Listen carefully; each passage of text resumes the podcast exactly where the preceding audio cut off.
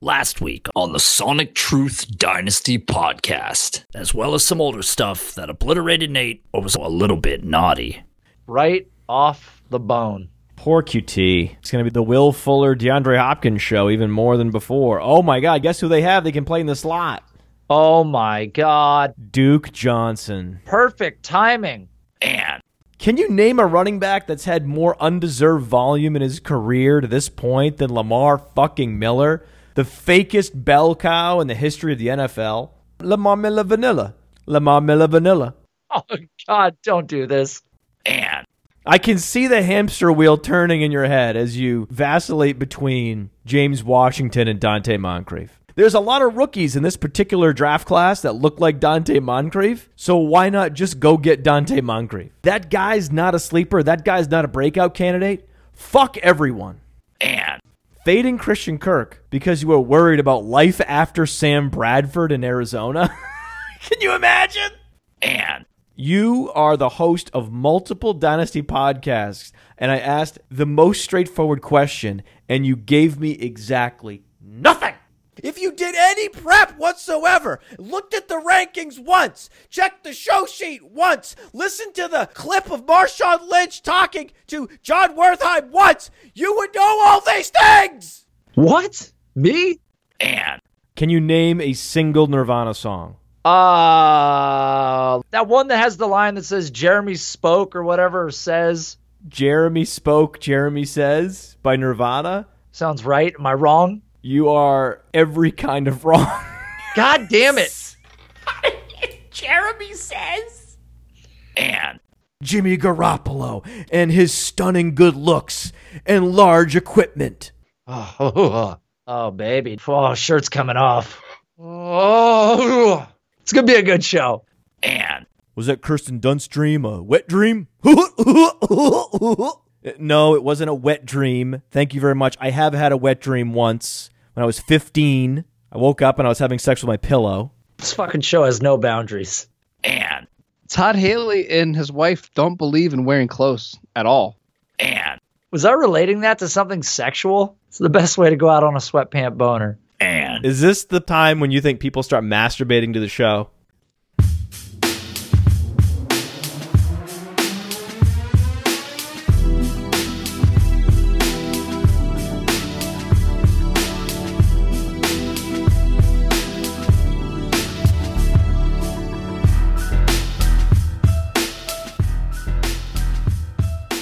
What's up, everybody? Welcome to the Sonic Truth Dynasty podcast. I'm your host, Nate List. You can find me on Twitter at an outraged Jew.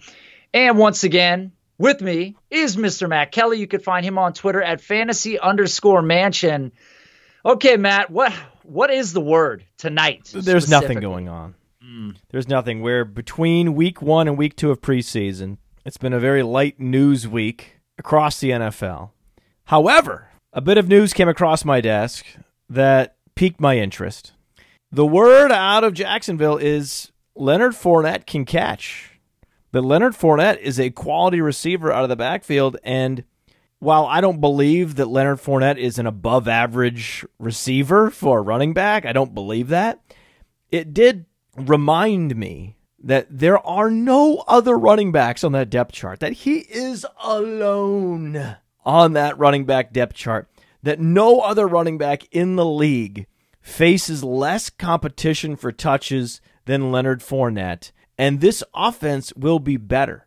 And I think the paradox for Fournette is less carries could mean more fantasy points because John DeFilippo is a pass first offensive coordinator historically. He was the reason why Kirk Cousins went over 600 attempts last season.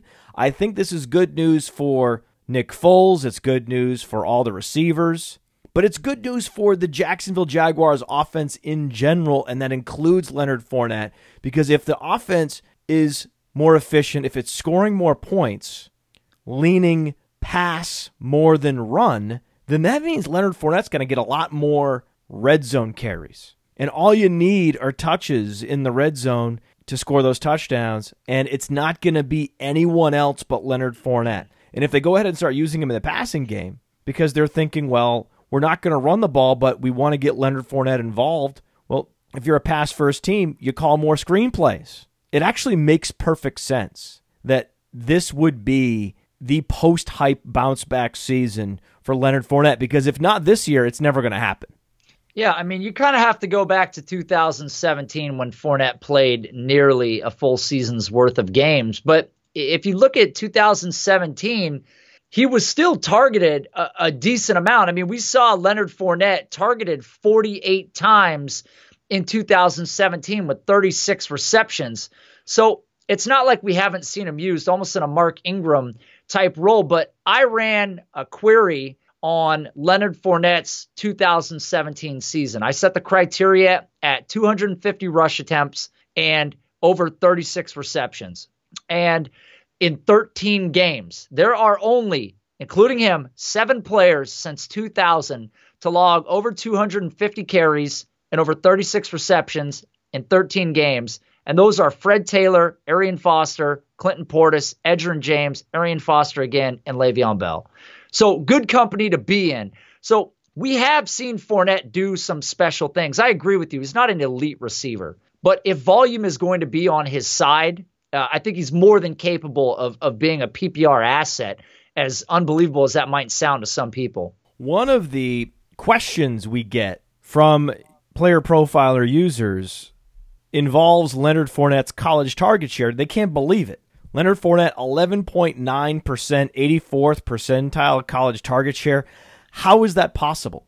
It's possible because on an extremely low volume offense in his final year at LSU, he came out early. So his final year was his junior year. He only played seven games. We all know about the ankle issues, the foot and ankle problems going all the way back to his time at LSU, and he suffered that ailment in his junior year. 15 receptions in seven games. Now, That's more than two receptions per game. In a normal college season, if you go more than two receptions per game, you're going to go well over 25 receptions. And if you do that, you'll be viewed as an all purpose back. That's all it takes. So it's true. Leonard Fournette is not a one dimensional running back. He's just a running back that's been trapped on a low volume, inefficient offense, and his body has betrayed him. If his body doesn't betray him, and John DeFilippo and Nick Foles and an improved offensive line lead to more scoring, then we could see Leonard Fournette finally reach his potential in his third year in the league. It's not a huge leap to make that Leonard Fournette would be a top 10 running back. And if Leonard Fournette's a top 10 running back at his age, he's only 24 years old, he vaults right back into that top five conversation in Dynasty. I wouldn't put him in there, but there are plenty of Leonard Fournette stands across fantasy football just waiting for their moment. Just waiting for a game, not just not a season. A season. That's, that's best case scenario. All he needs is week 1. If he finishes as an RB1 in fantasy in week 1, you're going to see all the stands come out. They've been waiting. They've just been lurking around in the shadows waiting, and they will step out of the shadows. Hmm. And I'm here for it. I can't wait. I'm excited to see it. And let's not forget, this is still going to be a good Jacksonville defense in 2019. And as you said, a super thin running back depth chart and an even thinner wide receiver group. So the focal point will be Leonard Fournette. And it's not going to matter though because the AFC South has a difficult schedule across the board. Texans, Colts, Titans, they all have a more difficult schedule this year than last year. And that means the Jacksonville Jaguars won't have the luxury of running the ball. They're going to have to pass to score points because they will be playing from behind. And it's counterintuitive, but it's a positive for Leonard Fournette. It means he'll be more active in the passing game, and it means he'll be receiving more red zone carries. And that's how you score your points in fantasy football. It's not the low calorie between the 20s carries, those don't help you. Well, it'll be interesting though to see where Nick Foles puts this team. I mean, they haven't had a quarterback like Nick Foles, and I'm not saying Foles is elite by any means, but Blake Bortles was awful. He's elite compared to Bortles. If there's a sliding scale and Bortles is on one end of the spectrum, then it makes everybody else elite. It's not the bell curve, it's the Bortles curve. I I want to make a case for Nick Foles being capable of keeping Jacksonville in close football games, but I continue to go back to the fact that there is no one on this roster to throw the ball to. I mean, I think we like Dede Westbrook enough. We hope Chris Conley can break out of this shell that he's been in since he got in the league. We hope Josh Oliver does something. Does something? I don't know what could happen here. Uh, There's there's no hope. I'm I'm sad. What do you mean there's no hope? There's some hope, but the problem is Josh Oliver is a rookie tight end, and rookie tight ends rarely produce. You've noticed very little, if any, training camp buzz generated by rookie tight ends. TJ Hockenson making some plays in practice because TJ Hockenson is fucking awesome. He's one of the best tight end prospects of all time. Short of that guy, there's no buzz. And I like a bunch of these rookie tight ends, but because they're tight ends, they're not going to produce significant fantasy points as rookies. That's why you can't draft them in the second round. You have to wait until the third round, ideally the fourth round, to get a guy like Josh Oliver. I like Josh Oliver and I like Kahale Warring. And you need to remember that these players are good because they are going to disappear from view. They will be on the bench. Kahale Warring is not going to be the starting tight end in week one. It's going to be Jordan Thomas.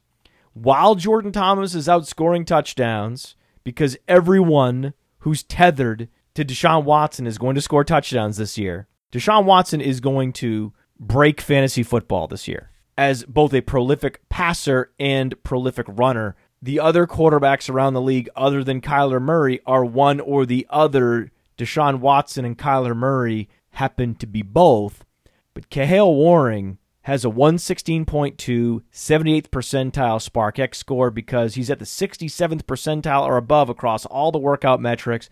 And he was very productive at San Diego State, that dominator rating pushing 20%. Kahale Warring is going to be a player. It just may not happen this year. So you need to write his name down now. And when October rolls around and those that drafted Kahale Warring, those that drafted a very similar player in Josh Oliver. I mean, it's very hard to tell Warring and Oliver apart. You go approach the owners of those tight ends and say, hey, remember you have Warring and Oliver stashed and they haven't done anything and they're probably busts? Let's throw these guys into deals. That's the way to go. That's how you capitalize on the predictable buzz void for rookie tight ends, especially in preseason and early in the NFL regular season.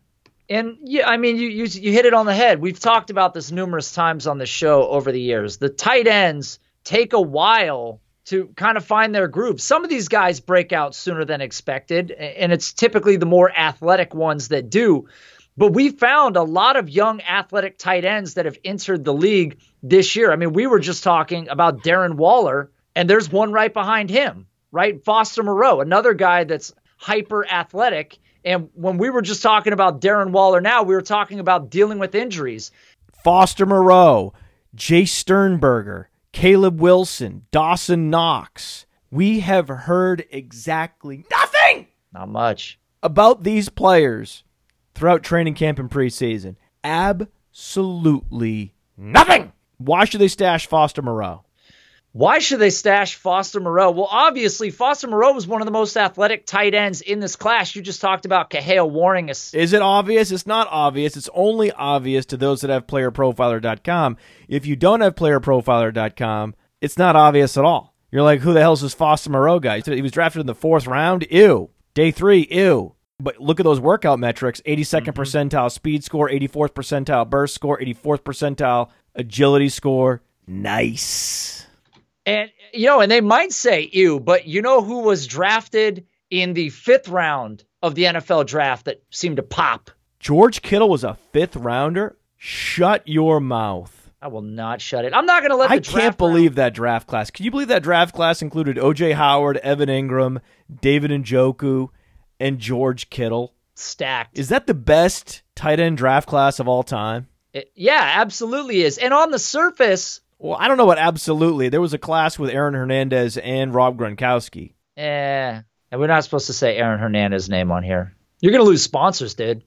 You probably just lost one right now.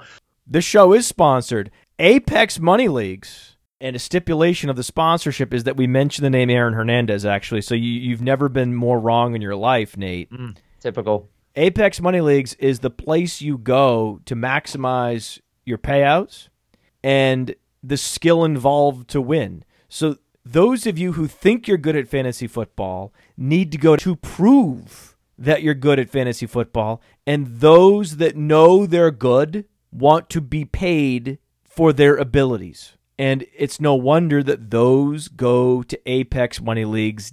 And and my favorite thing about Apex Money Leagues is that new leagues are being set up all the time and these leagues are going live at a high rate of speed because Apex jumps in and will add money to the payout pool to ensure that leagues fill. It's the first time I've heard of that and it's another reason to play on Apex, apexfantasyleagues.com.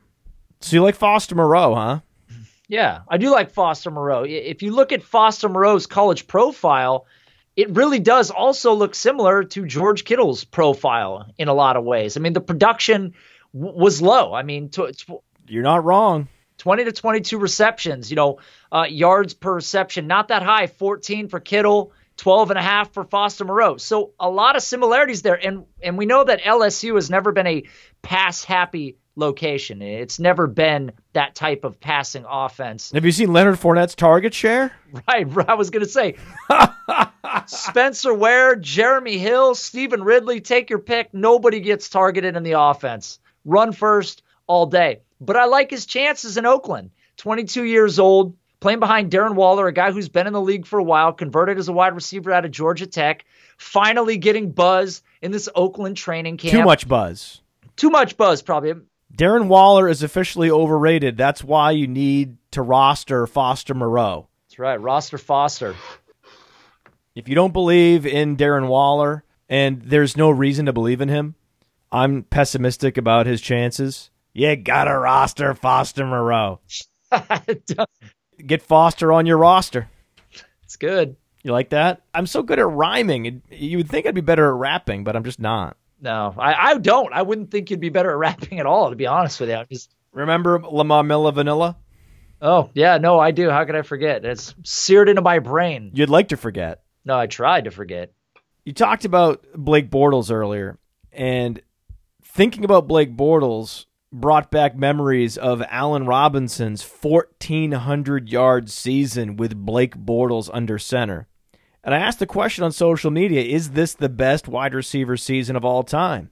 And the answer came back a resounding no. Despite that context, Josh Gordon had an even Yeah. better season, over 1,600 yards in only 14 games Yes. with Brian Hoyer and Jason Campbell and Brandon Weeden at quarterback. That, that, that, Nate, is the greatest wide receiver season of all time. I, I don't disagree. None of these quarterbacks had a completion percentage over 60%. I mean, I can't believe that season happened. Like, I still can't believe it. just absolute garbage. I mean, it's like on some Andre Johnson level in a couple of cases. I mean, he he dealt with some some stuff in his time too, but yeah, that Josh Gordon year was absolutely ridiculous. I can't believe the, the yards per reception with those quarterbacks. I just can't believe it. Like, I'm just, I, I'm still stunned five years later.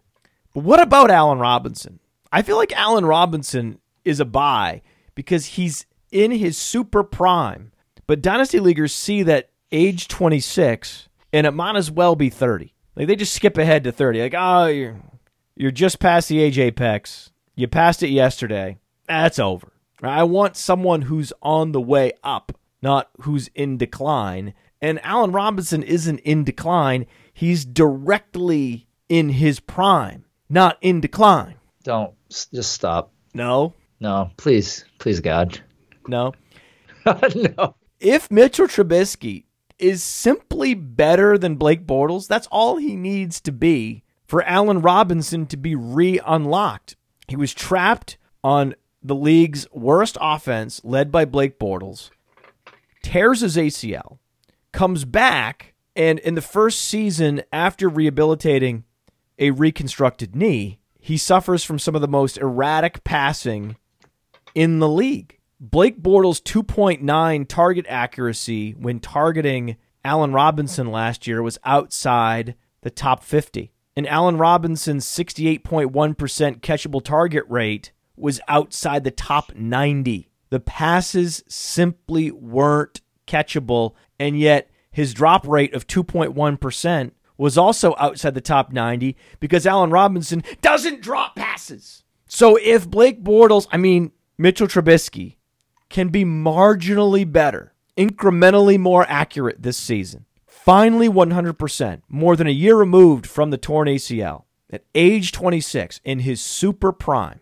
one of the best contested catch conversion wide receivers in the NFL. He was top 20 in contested catch rate last year.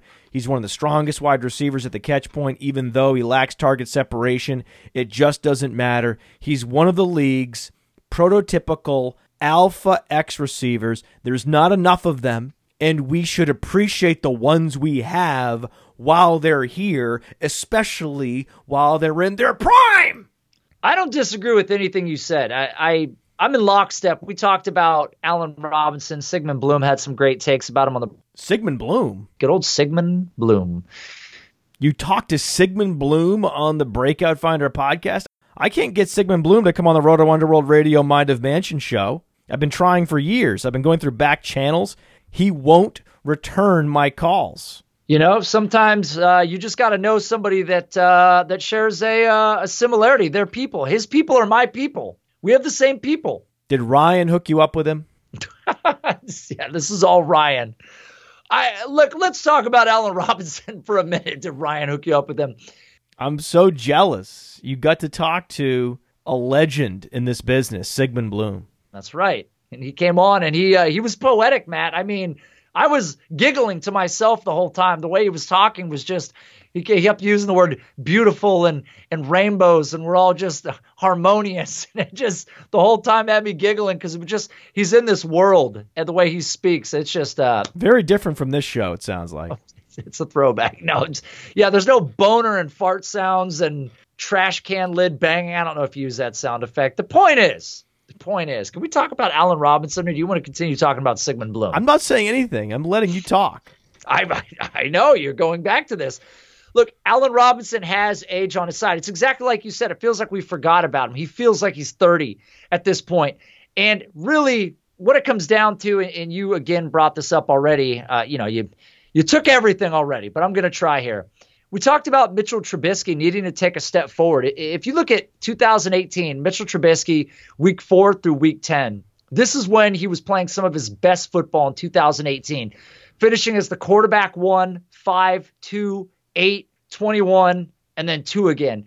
Uh, over these course of games right here, He's so volatile. it, it's true. He is so volatile. He's as erratic on a weekly basis with his fantasy points as he is throwing passes to the outside. Well, he really bookended the, the production. The year started outside the top 20. It ended outside the top 20, but inside the middle there, he was a he was a top 10 quarterback for four or five weeks. The question is, is that step forward going to happen? But when you look at the Chicago Bears offense, nothing nothing really changed. No no consequence was brought to to Allen Robinson's target opportunity. Taylor Gabriel's not one. Anthony Miller didn't do much his first year. Cordarrelle Patterson is not going to do anything.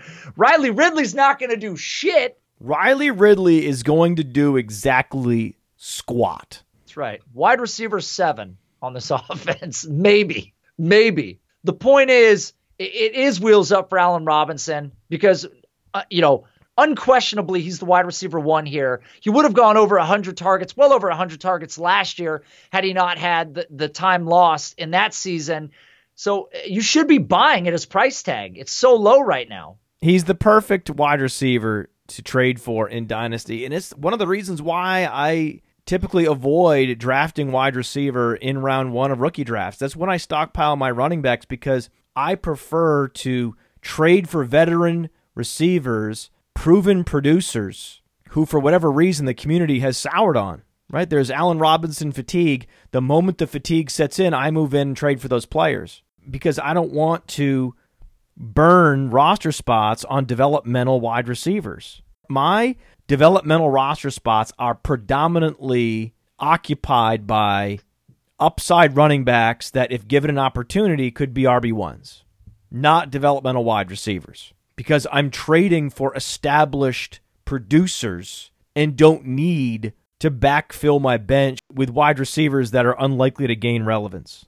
Last year, my most frequently drafted player in the first round of rookie drafts was Nick Chubb. I have more Nick Chubb than any other 2018 running back. And last year, Nick Chubb finished top 10 in the league in yards created on Player Profiler, despite a 37.1 snap share and a 48.4% opportunity share. It was outside the top 25 because he wasn't the starter until well into the season. Remember, it was Carlos Hyde. In seasonal leagues, Carlos Hyde was being drafted before Nick Chubb. Do you remember that? Are you old enough to remember those days when Browns running back Carlos Hyde was being drafted before Browns running back Nick Chubb? It feels like eons ago, but that happened, Nate. Absolute mistake. A lot of people didn't win their leagues with that sort of process. You think that drafting a Carlos Hyde who is destined to lose his starting role to Nick Chubb isn't the way to go. You think, Nate? I do. And now Nick Chubb is creeping into the first round of seasonal league drafts with Duke Johnson in Houston. And you look at that Nick Chubb profile, the most impressive statistical dichotomy on this player page. Not dichotomy, dichotomy, Nate. What's that word? Yeah, got it. Nick Chubb top 10 in the league in yards created and yards created per carry, and top 10 in breakaway run rate, despite facing 7.1 defenders in the box, top 10 in the NFL. So his average defenders in the box was almost as high as Derrick Henry, and yet all he did was evade tackles and create yards and break away, and in many cases, score touchdowns. Few running backs scored as many breakaway touchdowns as Nick Chubb. And now this year, the offense projects to be more efficient, more prolific, with less competition for touches. This means more goal line carries, more red zone touches, and less defenders in the box. This is the case for Nick Chubb. It's a rare thing that a proper between the tackles runner would get me so aroused because I prefer the all purpose skill set. But in this particular case, you have the high pedigree elite prospect in Nick Chubb. One of the best seasons for a college running back of all time in his first season at Georgia. And just continues to meet or exceed expectations every year that he plays the sport of football. And you drop that player on that offense, should be one of the highest scoring offenses, at least in the AFC. In that context, even a running back who's not a strong pass catcher out of the backfield can be a top five running back in fantasy football. And thinking about that gets me so aroused.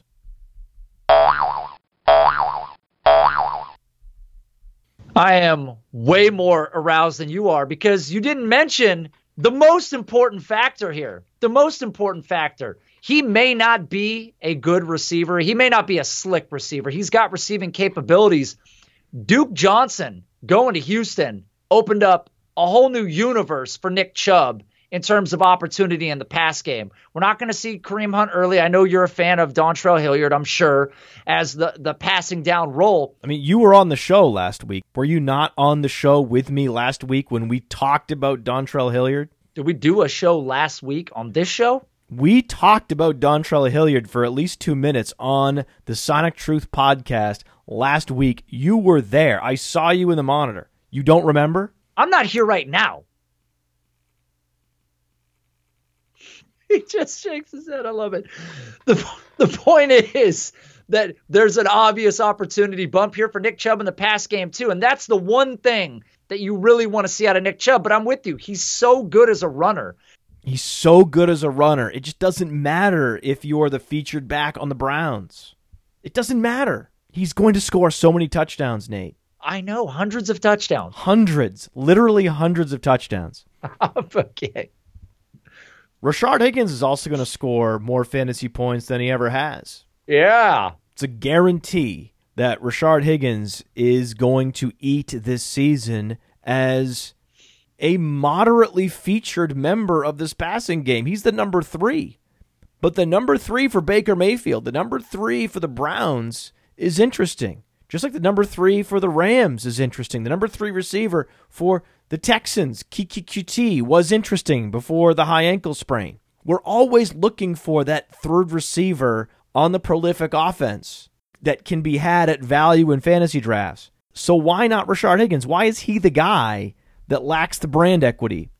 Is it because he was a fifth round pick? I mean, he was drafted, 43.6% dominator rating, 88th percentile. 18.9 92nd percentile breakout age. So he was a precocious producer at the college level, gets drafted, works his way up the depth chart, and has delivered more splash plays, generated more buzz this offseason in camp and preseason than Jarvis Landry and Odell Beckham combined. But that's not enough to generate any excitement in fantasy football. I don't get it. Now, he's gone up 32 slots in high stakes leagues just in the last couple weeks. So there is a certain segment of the fantasy population that is paying attention, but the enthusiasm is still muted. He should be going 10 rounds higher than he is in dynasty startups in particular. All of you listening to this show that participated in a dynasty startup this season should be ashamed of yourself for not selecting Rashard Higgins sooner.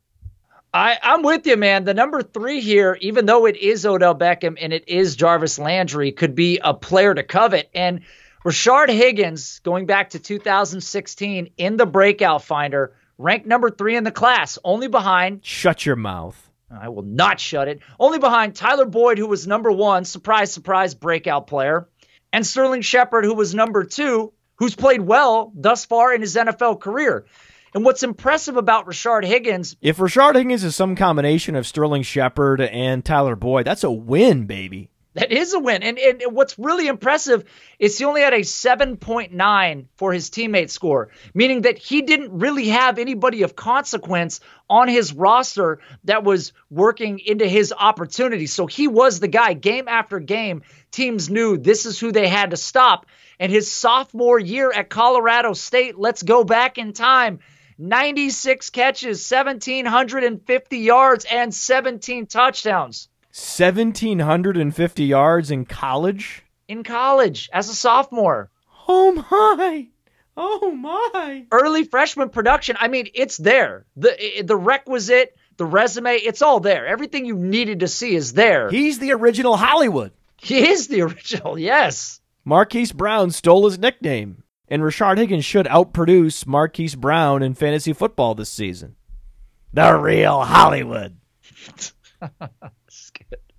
and I think James Conner is the real workhorse back in Pittsburgh. And, and we've been going back and forth talking about the potential of Jaylen Samuels. And there's potential for Jaylen Samuels. There's potential that he has some standalone value, especially if Pittsburgh becomes more run oriented or more running back oriented, calling more screenplays, getting Jaylen Samuels out in space, playing him in the slot, feeding him targets. It's possible. And if anything happens to James Conner, Jaylen Samuels is going to be an all purpose monster. But that's a big if.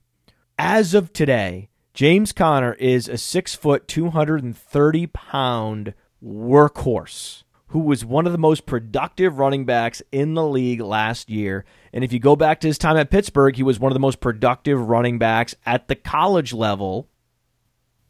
And then he got cancer. And then he came back from cancer. The problem is he participated in the explosion drills and the agility drills and the 40 while he was recovering from cancer. So if there was ever a set of workout metrics on playerprofiler.com to discount if there was ever a best comparable player in James Conner's case, Jordan Howard, that you could disregard. It's all these core measurables and all the information related to James Conner because that's what we do on this show. We provide important context because you can just go to playerprofiler.com, you can just go to breakoutfinder.com and get more information than most fantasy leaguers have to go dominate a draft. That's why so many of you are champions.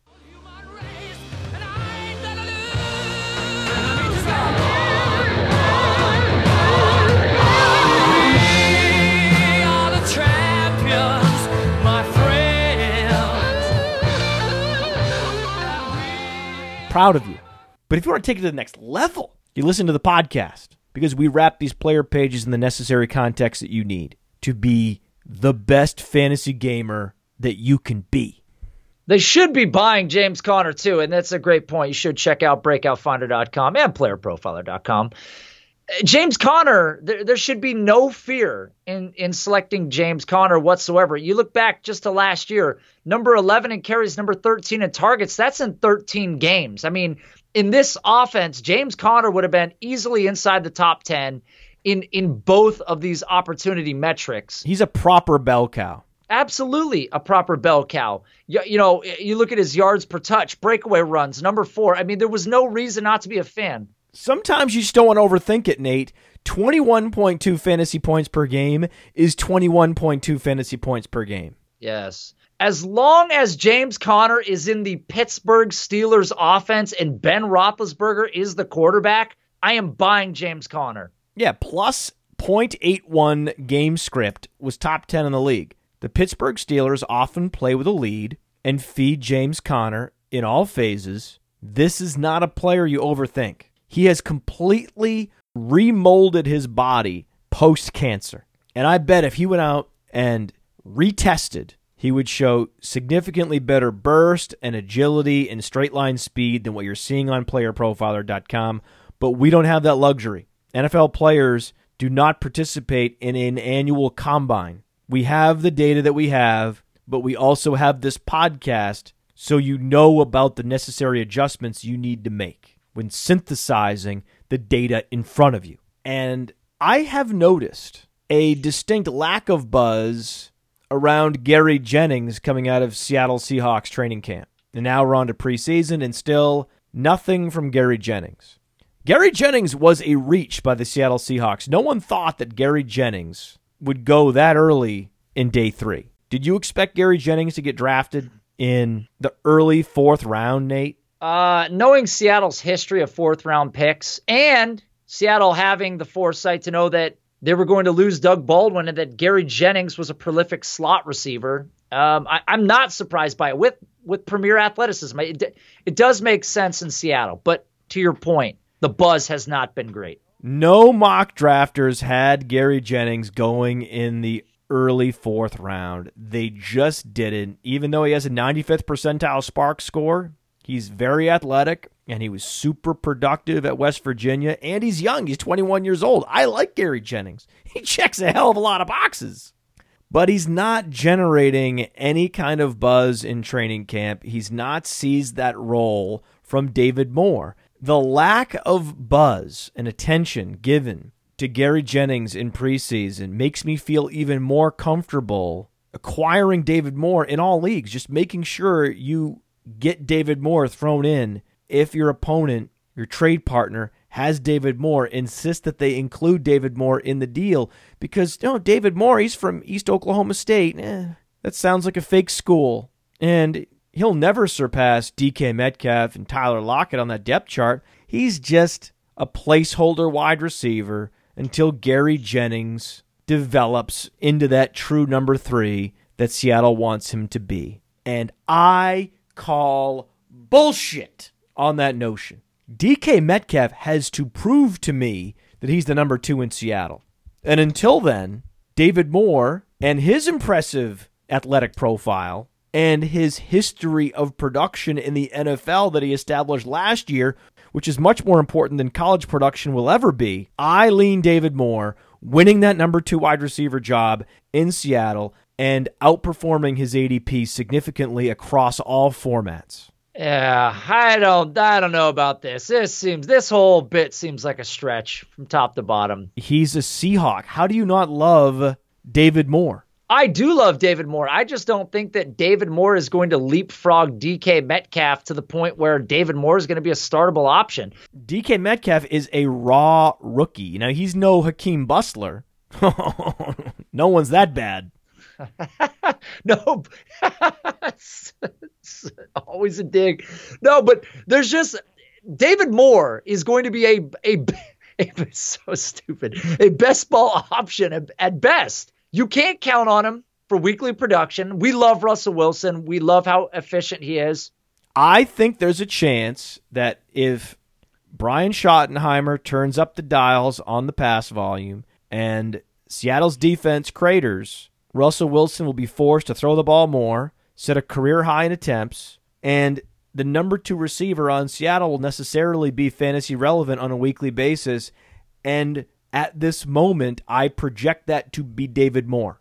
Yeah, we're going to agree to disagree all day on this. Be, just because DK Metcalf has been making waves in training camp, David Moore has made some noise. He's been around. They drafted two players that were brought to this roster with the intentions of, of usurping him. They didn't draft them to replace David Moore. You said earlier they drafted them to replace Doug Baldwin. Gary Jennings was drafted to replace Doug Baldwin. DK Metcalf was drafted because they needed a guy like this on this roster. No, DK Metcalf was only drafted because he fell to the late second round.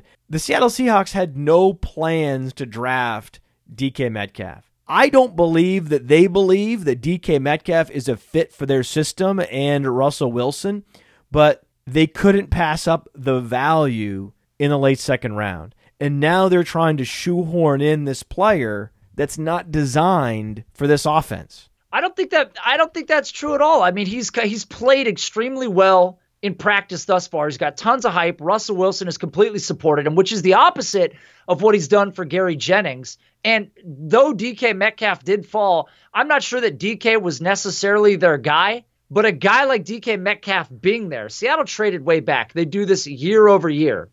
DK Metcalf being there, he he was the type of player that this offense has been trying to to infuse into it for a very long time. You have been wanting them to infuse a prototypical X receiver, but what I'm telling you is the Seahawks philosophy is we need our wide receivers to be fundamentally sound and super versatile, similar to the wide receiver group in San Francisco. And that ain't DK Metcalf. Yeah, but bear in mind, you're you're talking about Doug Baldwin. They didn't draft Doug Baldwin. He's an undrafted free agent that ascended, that, that made himself great along with Russell Wilson. These guys that have been staples in this offense for the past few years, yes, they traded up for Tyler Lockett in the third, but they didn't draft Doug Baldwin. So that's not even, it's not like they have this archetype that they've been working with. Doug Baldwin was a hit as an undrafted free agent. So I believe that getting a receiver all along was the plan in Seattle. It is a razor thin wide receiver depth chart. And they had to make a move and to go get a guy like DK, who, yes, he did fall for whatever reason. If it was the three cone, which I believe is overthinking it, if it was the lack of college production, more likely it was the injury history. He's had some significant injuries over his career. I mean, he, we've seen it. We can, can. How does DK Metcalf even run at full speed with the drag created from all these red flags? It's, it's a great question. But the point is, he's been great thus far. And it'll be exciting. We're going to get to see him and Russell Wilson. By the time this airs, this will have already happened. I think you're going to see him make some big plays with Russell Wilson this Thursday night. If they, I can't remember if they played Thursday or not, but eh, you're going to see him and Russell Wilson link up. I think people are going to see it on a big stage. The hype train is going to start. I agree with you. Own David Moore because an injury to DK Metcalf, or if if you're right, if if David Moore passes him, I don't think he will, then owning him is fine. But DK Metcalf is a staple in this offense, and I don't believe he's going anywhere. They may rest Tyler Lockett and David Moore because they don't want to risk an injury to their starters. Oh, here we go. Here we here we go. Good God. I'm really good at this podcasting thing. You are a champion. Oh my god, I really am.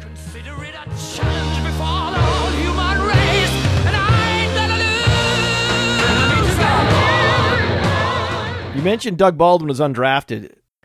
You want to ask me about some more teams, and I can give you undrafted players that I think have a chance to be something someday. Yeah, let's. Uh, I, am down. I I know this has been a hit. I've had people DM me and ask me, "Is it true? Is Matt Kelley just off the top of his head queuing up the players that you're basically thinking of in your head. And I said, yeah. I said, this is what he does. This is Matt Kelley to a T. He has this ability. It's a very specific, very lame ability. I mean, if you could have any ability on planet Earth, this particular ability is very niche and extremely useless. But let's continue. And though you're married, this also wouldn't get you any chicks. This is not a chick magnet move. This particular skill is only impressive to a very small group of sicko diehard dynasty leaguers. Okay. Well, let's let's kick it off. I got a team that I'm thinking of. I need a deep player on a on a roster that some people are a fan of and some are not. The Tennessee Titans. Is there anybody on the Titans? Oh yes, a Sonic Truth favorite, Alex Barnes, Mm. because Derrick Henry's already hurt. Derrick Henry has missed a lot of camp time with a sprained ankle, and you know how NFL teams are about injury information disclosure. They hate doing it, especially any head coach that has ever been affiliated with the New England Patriots. Is there a coach in Tennessee that was once affiliated with the New England Patriots? Mike Vrabel, Nate. Mike Vrabel. I, d- d- heaven forbid I ask you a question that you can answer at any point in the show. I wasn't ready for that one. Clearly. I'm sorry. Cle- clearly. So you shouldn't be surprised if we find out a week or two from now that this ankle injury of Derrick Henry's is more significant than originally thought. And what if I told you that there is a between the tackles grinder on this team that could step in and replace Derrick Henry and be productive because he has a 153.6 99th percentile SPARQ-x score. Super productive at Kansas State. And I mean 38.1% 87th percentile college dominator level productive. So Alex Barnes was actually the most athletic of the mega producer running backs in the 2019 NFL draft, and he went undrafted, which tells you that we still have a long way to go pollinating NFL teams with player profile or player pages. Not enough NFL teams are on playerprofiler.com, evidenced by Alex Barnes going undrafted. It's just inexcusable. But you look at that Tennessee Titans depth chart behind, between the tackles, grinder, Derrick Henry, and satellite back, Dion Lewis, sits Alex Barnes. God, eh, see, this is why people tune into the show. This is this is why right here, Matt. Okay, this is a player that I was I was high on, and I want to see if you can dig deep in the memory bank and pull this guy back up. Oh, Shared a backfield with another guy that joined the NFL this year. okay. Green Bay Packers. Give me a deep name. Oh, well, Darrin Hall. Bingo. Nailed it. We love Darrin Hall. He's better than Qadree Ollison, who was drafted by the Atlanta Falcons. Imagine if Darrin Hall went to the Atlanta Falcons on day three. We would be talking about Darrin Hall the way we talk about Brian Hill. The problem is Darrin Hall goes undrafted, lands on the Browns, lands on the Bengals, and is now on his third team already this offseason. This is a terrible sign. Terrible. But I just can't get past the 7.5 college yards per carry and the measurables. That athletically, he's best comparable to Sony Michel and super efficient at the college level. I just think the NFL is missing something with Darrin Hall, and this is another quietly thin depth chart that we see in Green Bay. Because yes, we like Aaron Jones, like we like Derrick Henry, but then after Aaron Jones, there's a drop to Dexter Williams and Jamaal Williams. Certainly, Dexter Williams is a better player than Jamaal Williams. If I were starting a franchise today, I would much prefer Dexter Williams. But Dexter Williams only has one partial season of college production, and his measurables aren't any better than Darrin Hall's. So I think that Darrin Hall has a real chance to usurp Jamaal Williams on this thin Packers backfield and start the season as the number three running back, especially since Jamaal Williams is hurt. He hasn't been practicing. So Darrin Hall ultimately, after three tries, landed on the right offense, the right backfield, an opportunity to be active on game days. It's not likely, but it's possible. So going back to Darrin Hall there, Darrin Hall had an insane agility score. especially for a guy that's 217 pounds. Size adjusted agility for days. So I'm thinking of another player bigger than he is, very similar ability in the agility score category. He's big too. Yeah. Los Angeles Rams. Can you give me a guy Oh. on the Rams that might fit this? Size adjusted agility for days. You must be talking about Malcolm Brown. Malcolm Brown underachieved at Texas, just like Darrin Hall underachieved at Pitt. The problem with Malcolm Brown is he wasn't efficient at Texas either, but he has that great size adjusted agility, better than average SPARQ-x score, and that's all you need, man. If you're a running back with size and you've stuck on a roster for the last few years, Malcolm Brown's now 26 years old. If you're in demand when you hit free agency, the only reason Malcolm Brown is a Ram is because Los Angeles matched Detroit's offer, showing that they want this player on the roster. The Rams value Malcolm Brown because Malcolm Brown is the true handcuff to Todd Gurley. The Rams drafted Darrell Henderson because they played the Saints. They saw what Alvin Kamara can do. Many teams across the NFL, the Patriots are another one. They practice with the New Orleans Saints. Bill Belichick and Sean Payton are close. And Belichick saw how the Saints were deploying Alvin Kamara, and he wanted his version of Alvin Kamara. That's why Belichick overdrafted Sony Michel. And the Rams, same thing.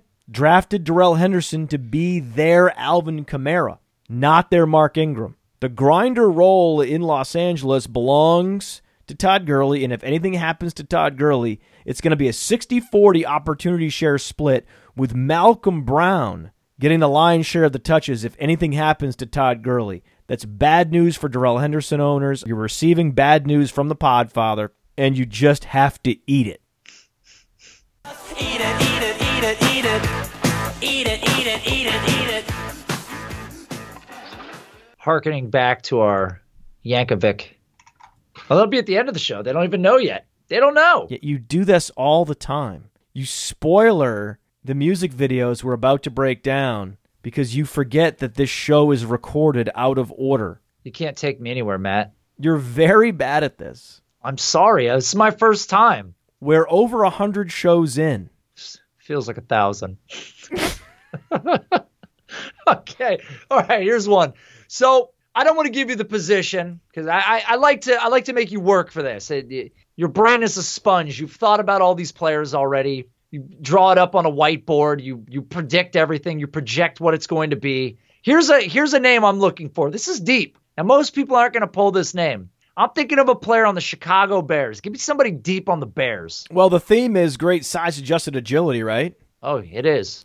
A tight end on the Bears with the best size adjusted agility you're going to see is Ben Braunecker. And you might say, well, Ben Braunecker, there's no way he's ever going to be relevant. And to that I say, oh, how many times do we see multiple tight ends get injured on the same team in the same season, and the number three tight end is being picked up across fantasy football? It happens time and time and time again. And Ben Braunecker has a 78th percentile SPARQ-x score because his agility score in particular 1110 94th percentile a 250 pound man with an 1110 agility score that's hard to do that's a lot faster than many running backs and wide receivers and he went undrafted. He's from harvard. The nfl did not appreciate ben braunecker but that's a thin tight end depth chart in chicago. Trey burton is a one-dimensional move tight end. He'll never be a two-way tight end. And adam shaheen is a one dimensional inline tight end. So they're playing tight end by committee in Chicago. But when you look at Ben Braunecker, he has the size, he has the athleticism, and he has the college dominance to be Chicago's first all purpose two way tight end since Greg Olsen. Okay, th- this one, this one will test you. I mean, were you not impressed by that? Ben fucking Braunecker? Who pulls Ben Braunecker? I'm just desensitized to it, Matt. Who could possibly hype a player like Ben Braunecker better than I did? How were you not more impressed? I don't know, Matt Waldman. All right, so I got another team for you right here, and I I am thinking, I'm thinking not just one, Matt. I, I think you can do two, and I want two players mm. from this roster. Deep, deep. This is a team that I feel like has has some nuggets on it. The Detroit Lions have a couple players that I'm thinking of in particular. You know what's interesting about the Detroit Lions is they picked up or drafted two wide receivers from Old Dominion. the best college offense that nobody saw last season was Old Dominion. And I'm thinking about John Duhart and I'm thinking about Travis Fulgham. Both of these players are interesting. They hogged all the targets at Old Dominion between them, and they're both interesting athletes. And if you think about this Detroit Lions depth chart, there's not a lot behind Kenny Golladay and Marvin Jones. There's just not a lot. I mean, can you name any wide receivers beyond those two? I don't want to name any wide receivers beyond those two. Have you seen Travis Fulgham's profile on playerprofiler.com? I have. I mean, he's a six round pick, 71st percentile college dominator, 84th percentile catch radius. So he's above average across the board. And you might think, oh, well, he's probably small, right? He's 5'11, 190, big deal. No, no. Fulgham is 6'2, 215, and he's best comparable to Michael Gallup. And he was drafted. It's not like he went undrafted. Like, he's the best drafted wide receiver that nobody talks about, and he's on an offense that is begging for a third receiver to step up and start making some plays. It could be his teammate at Old Dominion. This guy went undrafted. He doesn't have the same level. He doesn't have the same. He doesn't have in his athletic profile isn't quite as impressive, but he was just as dominant at Old Dominion, and he was more dominant at an early age. John Duhart. Who does the breakout finder prefer between Fulgham and Duhart? It's going to prefer Fulgham. You know that for a fact, or are you just making that up? No, I'm just making that up because there's no tight ends in it. These are wide receivers. I thought Duhart came across as a tight end. What? No, he was. Well, here's the thing. He's not gonna. He Duhart won't be in it anyways because he didn't get drafted. So you just have to take that out. This is going in the outtakes, and you're awful right now. You are running on empty like I've never seen you. Look at you. Look at your posture. Look at your disposition. You can't wait for the show to be over, and I'm doing all the work. How is this possible? It's an undeniable fact. It's hot as hell in this room. Give me one more. Feed me. Let's do one more. This is a player that I know we love, so this is going to be easy for you, I'm sure. This one. The rest were hard. This one will not be. New Orleans Saints. Give me one name. I've been wanting to talk about New Orleans for weeks because we love Divine Ozigbo. Now, I like to call him Devine, but I think it's pronounced Divine. And like Alex Barnes, Devine Ozigbo going undrafted was embarrassing for the NFL. Like egg on their face for not drafting Divine Devine Ozigbo.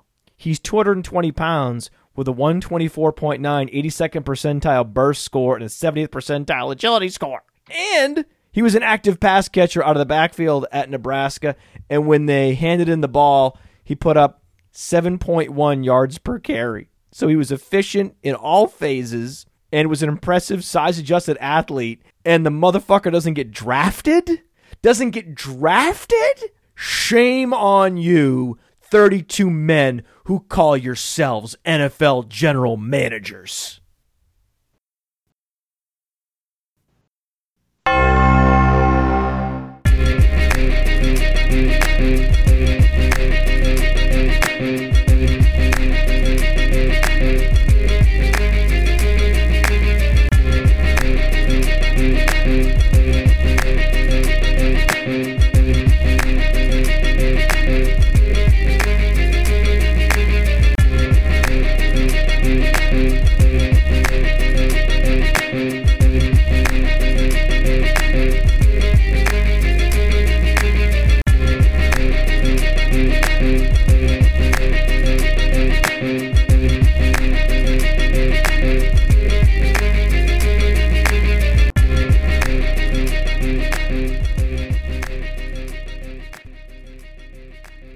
So he was efficient in all phases and was an impressive size adjusted athlete.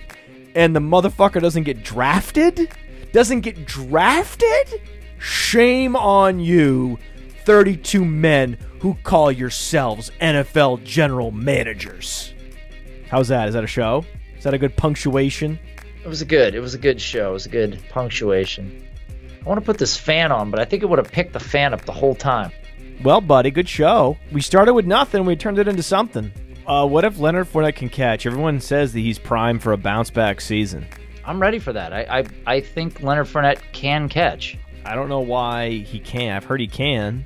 Heard he played wide receiver in high school or some shit. Well, you know how LSU is, so they didn't really give him a chance to uh, do anything. Yeah, it's not like any of those guys get a chance to show off their receiving skills. Ask Derrius Guice. Sigmund Bloom dropped the most sexual commentary I've heard in quite some time on the show. I didn't get a chance to bring up the Pat Doherty thing. I forgot to tell him that on your show you were probing Pat Doherty to talk shit about him, but Pat's such a sweetheart he couldn't do it. Did you hear that? I haven't heard it yet. No, I haven't gotten to it. Oh my god, dude, it's so funny. I love Pat, man. God. It's so funny, dude. Like it's so funny. That's the guy you beat? Yeah, that's I beat in the championship. 6-0, 6-0. Gene. Oh my gosh. Hilarious. You can see the photo of Gene and I post match on Patreon. Patreon.com forward slash podfather. Oh my gosh. Let's just say he had some mobility issues. Did you talk trash as you buried him? No, I was being really nice because he was struggling. He was on his second match. You have to play multiple matches a day, and if you're younger, you have a real advantage. Like apparently he played okay in the first match. Clearly. Well, that that second match with you was right during his nap time, so that was an unfortunate. Then he has to get his body ready to play a second match, and I hit some drop shots on him that were just cruel. oh my god, it was cruel and unusual. They had to so appeal it to the Supreme Court that it was cruel and unusual. I just picture this guy with skin knees on both of them, looking up over the net as you've dropped just tens of twenty shots on him. This is a violation of the Eighth Amendment. this is not okay. Oh man, this guy. That's hilarious. he got me to deuce a few times, Did he? but then I dropped the hammer on him, to turn it up. aka a drop shot. That's so good. Just barely out of his reach. Oh, I remember one situation where he had the ad and I drop shot at him. and that was as close as he came to getting a game. gotta gotta get home. I like you, Gene. You're a nice guy, but I- I'm going for the bagel here. So good. Oh man, that's hysterical. It was on clay. I had a bunch of aces. You just you can't ace people on clay, but he just his mobility was just Playing on clay, man. he, he wasn't getting to much. That is just. I gotta look at this. What is this Discover Pods link? Have you seen that? The number one podcast for fantasy football. Are you? We are. According to this article on the internet, Holy smokes! the internet is undefeated. Wow, I even got my name in there. Oh yeah. Wow, look at that in, in lights. Who wrote this thing? Who is this guy? Oh my god, he spelled my name wrong. Oh god, he put a T on it. No, he didn't. Yeah, he did. I swear to God, I'm looking at it. Nate List? Oh God, where's Nathan Coleman at? Nate List? Not Nate List? Unbelievable. That's almost worse than calling me and company. Nathan Coleman, you're a dead man. Don't say that. He rated us number one in the world.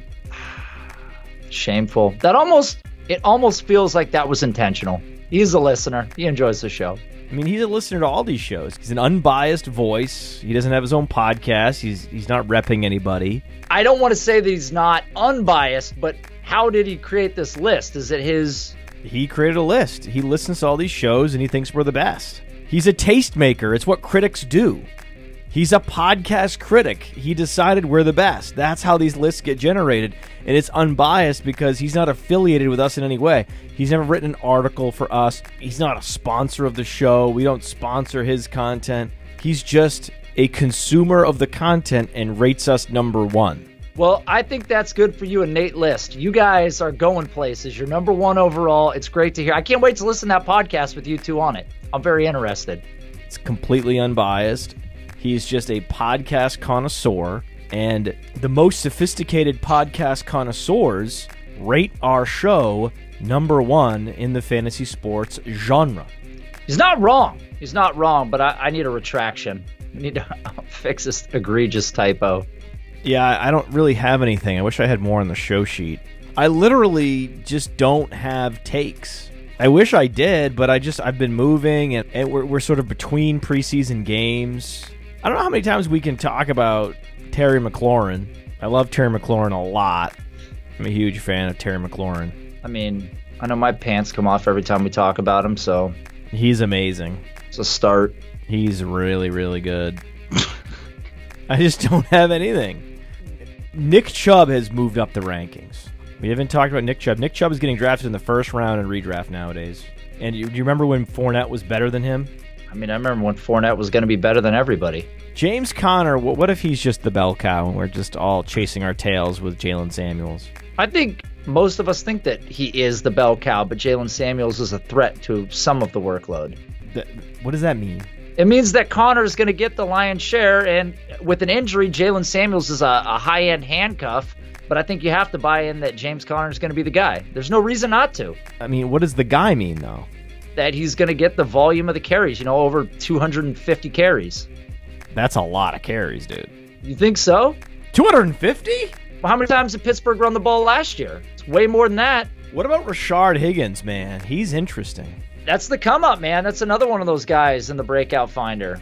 Um, the athleticism was never there, but uh, the production always was, and early. So it's been brought to my attention that we weren't the first to some of this Nirvana smells like teen spirit mockery. That a man named Al Yankovic, a genius, belittled Nirvana much better than we ever could many, many years ago. And now it's on us to comment on his commentary. The layers of analysis that this show is reaching. I mean, we are drilling down into the earth, commentating on a mock video of a rock video that, that echoes some of our commentary of that video a week prior. Did that make sense at all, what I said? You know, I don't listen to the show. Let's check out Weird Al. The song is Smells Like Nirvana. I can't wait. I love Nirvana, so I'm sure it smells great. There's your toe tap again.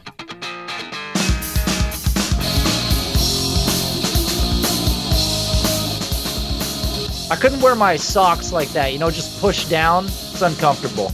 There's your janitor eating a bagel. Or is it a donut? I think it was a bagel. I can't believe this guy. He nailed the tone, though.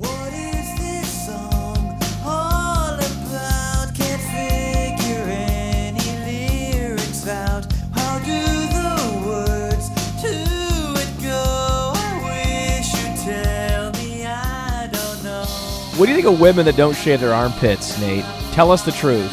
What do you really think? Not a fan. Not a fan. Not a fan. Is it just me, or has Dave Grohl uh, gained a few pounds? Maybe. The hair is just in and out and in and out of his face. There's the commentary on the spotlight.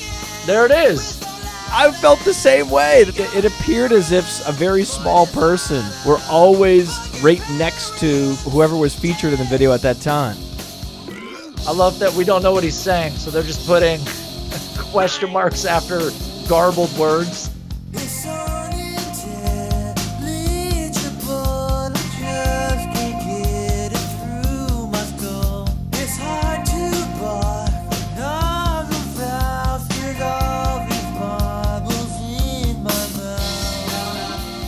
He has marbles in his mouth. He's gargling marbles in his mouth. Look, Someone just got thrown out of the crowd about 20 feet. dude, remember we talked about that? The, the, you know, the first ever professional parkour person just ate shit. This is awesome. Oh, He rhymes Seattle with cattle. Have you ever heard that before? uh, no. Wow, that's next level. Oh, shoes are off. There he is gargling again. Oh, guy that's on fire steps into the scene. Oh my Human Torch. Everyone in the crowd has a kazoo. Why not just play a kazoo? The song is so nonsensical. Why not just play a kazoo? Full pickup basketball game that consumes the uh, the rhythm guitarist, and he disappears out of scene. I love how when he makes the shot over his back on the 17 foot hoop, they wait that extra beat so you know it was fake. A lot of food being smacked out of people's hands in this. Guy's arm just got pulled off. what exemplifies maximum anarchy? Uh, Beating the shit out of a Girl Scout offering us cookies. uh. I just love that it, some guy's arm got ripped off for absolutely no reason. the guy's nose is getting pulled off with a pair of pliers. They just blew up the school. This is so perfect. guy decides to cut his own hair while he's singing. Oh man. Wow, I am I am impressed.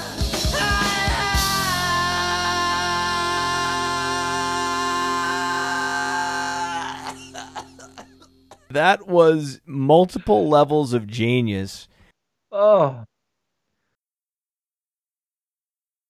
They went with the grunge music trope that you can't understand any words that are being sung, but they did it in such a clever way that it was hilarious nonetheless. Oh god, the guy getting his nose pulled out like 12 inches with a pair of pliers is just such like slapstick comedy, man. Dude, Weird Al is Mr. Slapstick. Do you remember the first Weird Al video you ever saw? Yeah, I do. I do. It was a, uh parody on a Michael Jackson song. Oh, was it Eat It? It was Eat It. Let's check it out together. Anytime someone spits out coffee, I laugh. Oh man.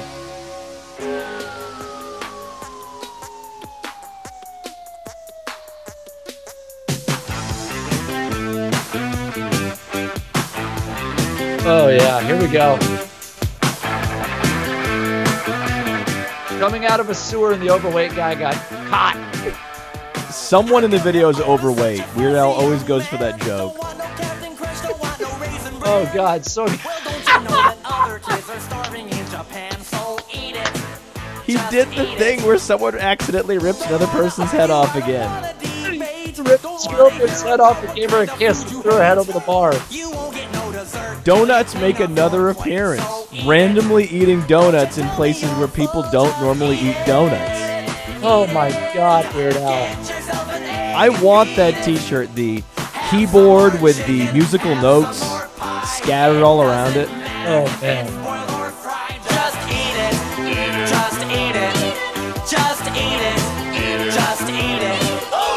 His face is just so incredible still. When he kept these alt lyrics, the, the beat it to eat it, do you think he knew he had something? Oh yeah. Look at this, man. He comes out dressed like Michael. He actually did a great job doing that exaggerated Michael Jackson dance move. He's already got that slicked up hair too with the little curls. Weird Al is talented. I think he's a legitimately good dancer. Look at him. Door blows open, knocks the guy over. The slapstick is unbelievable. He didn't even try to kick his heels up when he was leaning on the table there. Walking around a pool hall, it's empty. It doesn't matter what you had for lunch, Nate. You just have to eat it. Banana, have a whole bunch. It doesn't matter what you had for lunch. Just eat it, eat it, eat it, eat it. Looks like we might have a bit of a showdown here. I don't even know. Everybody's Oh, I, I love it. I love the dancing gang warfare. I think a guy just got wheeled out on a dolly. They say you draw a knife, I draw a gun. These guys draw a fork, the other guy draws a spoon. Oh man. Look how sweaty Weird Al is. The syncopated dancing. The only thing we're missing here are cheerleaders that don't shave their pits. Dropped. What is? What did he drop in his drink? Is that Alka Seltzer? I just have to say, as I scroll down below this YouTube video, Weird Al Yankovic's tour. Uh, as I look at my watch, it is August 14th. August 16th, he is in Seattle at Paramount Theater. Get yourself an egg and beat it. Have some more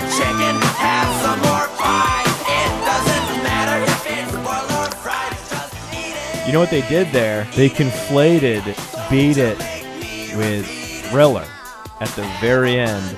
Weird Al had those yellow monster eyes. Oh, just so many levels, man. So many levels of parody here. He's elite compared to Bortles. It's not the bell curve, it's the Bortles curve. I, I pray for the 45 minute shows, Matt. Deshaun Watson is going to break fantasy football this year. I, I pray for the 45 minute shows, Matt. shut your mouth. I will not shut it. We have heard exactly nothing. Absolutely nothing. We're we're getting ready for that Antifa throwdown this weekend. Oh, is that right? Oh my god. I think so. It's it's there. I think it's this weekend. There's going to be a massive. The Proud Boys and Antifa are just going to brawl it out. Are they still doing that? It's so tired.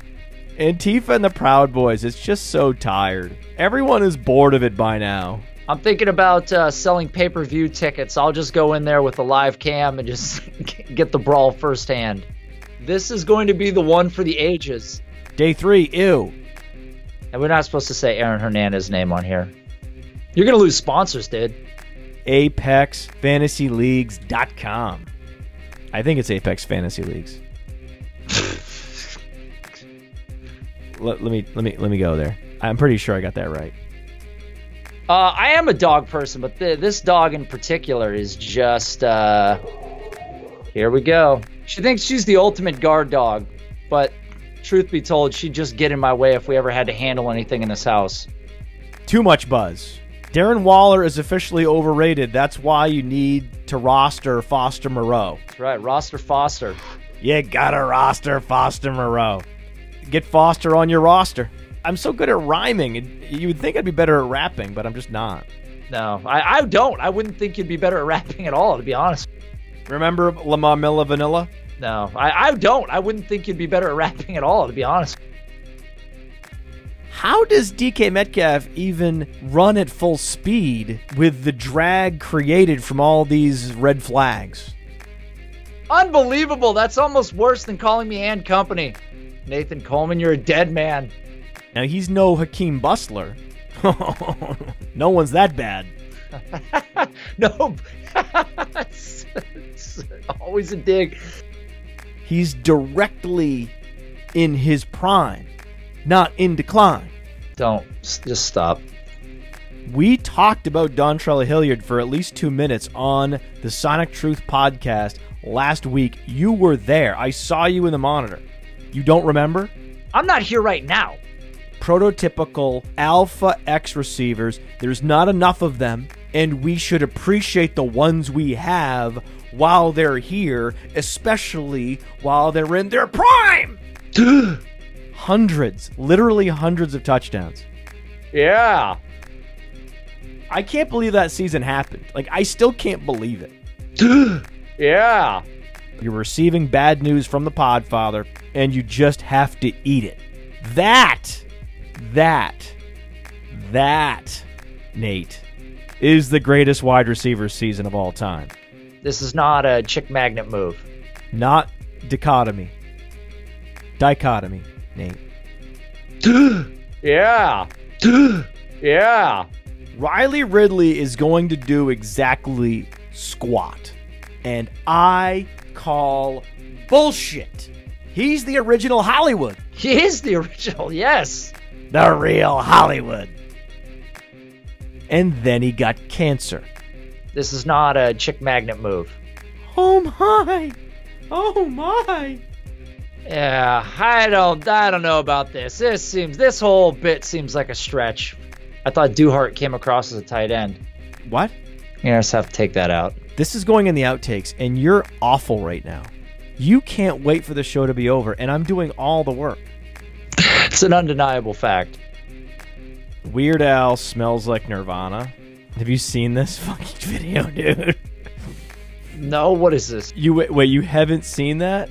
Weird Al? No. I haven't watched anything with Weird Al in at least two decades. He makes fun of a bunch of the things about the Smells Like Teen Spirit episode that we actually mentioned.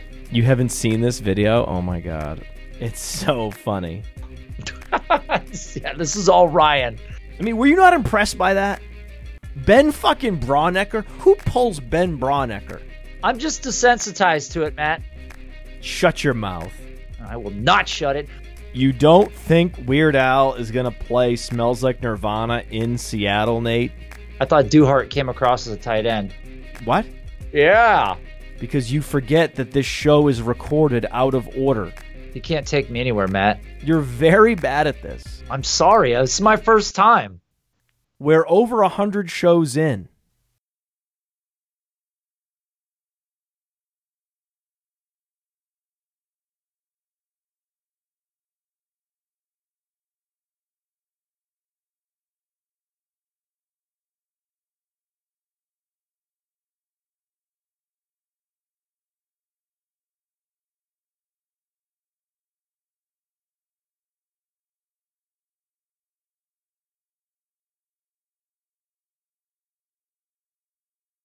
You can't wait for the show to be over, and I'm doing all the work.